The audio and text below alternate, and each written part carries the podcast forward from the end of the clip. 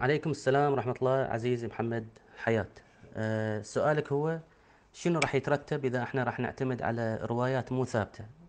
شنو راح يترتب على هذا الشيء؟ أروي هذه الرواية اللي هي موجودة في الكافي الشريف الجزء الأول صفحة مئة وواحد وسبعين الحديث الرابع. هناك رواية تقول أن ورد على الإمام الصادق رجل من أهل الشام فقال إني رجل صاحب كلام وفقه وفرائض وقد جئت لمناظرة أصحابك.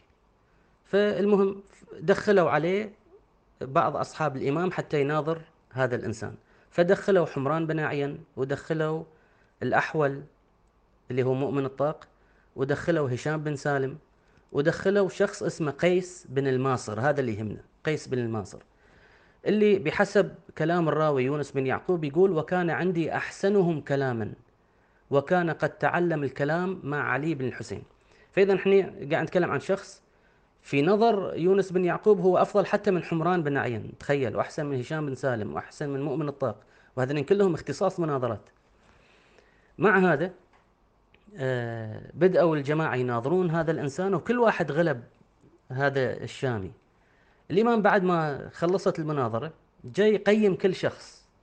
لما نوصل إلى قيس بن الماصر لاحظ شنو قال، قال له ثم التفت إلى قيس بن الماصر فقال تتكلم وأقرب ما تكون من الخبر عن رسول الله أبعد ما تكون منه. شنو معنى هذا أنه هو أقرب ما يكون من الخبر إلى رسول الله أبعد ما يكون منه؟ الجملة اللي بعدها وضحتها، قال تمزج الحق مع الباطل. الظاهر أن هذا يجي يبي يستدل بروايات عشان يقرب بالاحتجاج إلى رسول الله، لكن الروايات اللي هو قاعد يستدل فيها في الأخير مو مو روايات صحيحة. فشنو الإمام قال له تمزج الحق مع الباطل. شنو المشكلة في هذا الشيء؟ الإمام قال وقليل من الحق يكفي عن كثير من الباطل. لاحظ توجيه الإمام أن احنا هذه الأمور يعني ما مو فرحان فيها هو أن احنا نجي نستدل بالروايات الضعيفة ونروج لها، لا، الأفضل أن احنا ما نمزج الحق بالباطل وأن احنا نرجع لروايات ثابتة في النهاية. هذه الرواية اللي الحين أنا قاعد أقراها هي رواية ضعيفة السند، لكن مضمونها موافق للقرآن الكريم. لاحظ القرآن الكريم في سورة البقرة الآية اثنين وأربعين يقول ولا تلبسوا الحق بالباطل. نهي قرآني موجود أن أنتم لا تلبسون الحق بالباطل. وركيزة أساسية في القصص اللي قاعد يعرضها القرآن آه مثلا في سورة هود، أن واحدة من الركائز الأساسية اللي يعتمدها القرآن الكريم أن القصة اللي هو ينقلها لابد أن تكون قصة حقيقية، ما يكفي أن هي تكون مجرد موعظة وذكرى للمؤمنين. لاحظ في سورة هود الآية مئة وعشرين يقول وجاءك في هذه الحق وموعظة وذكرى للمؤمنين. ما يكفي أن هي مجرد موعظة وذكرى للمؤمنين، بل ركيزة أساسية في القصص اللي يعرضها القرآن أن هي لابد أن تكون قصص حق.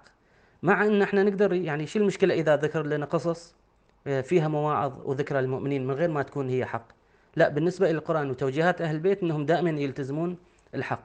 لاحظ هذه بعد في مثلا سورة يوسف الآية مئة وأحد عشر يقول لقد كان في قصصهم عبرة لأولي الألباب ما كان حديثا يفترى. فمثل ما نشوف أن الروايات تقول لنا أن احنا لازم نلتزم بالأمور الثابتة وما نلبس الحق والباطل. ليش؟ لأن مصداقية قضيتنا كلها راح تضيع ذاك الوقت، خلاص القصة اللي احنا راح نجيبها ما عاد راح يكون لها مصداقية قدام الناس ولا عاد نقدر نعتمد عليها في أي شيء. زين، فهذه هي المشاكل اللي ممكن تترتب عليها في المستقبل. لأن شوف بعد لاحظ هذا الشيء، أنت تظن أن أنت قاعد تروي مجرد خبر تاريخي في موعظة، لكن المتلقي ياخذ هذه الأمور ويبني عليها أمور عقائدية.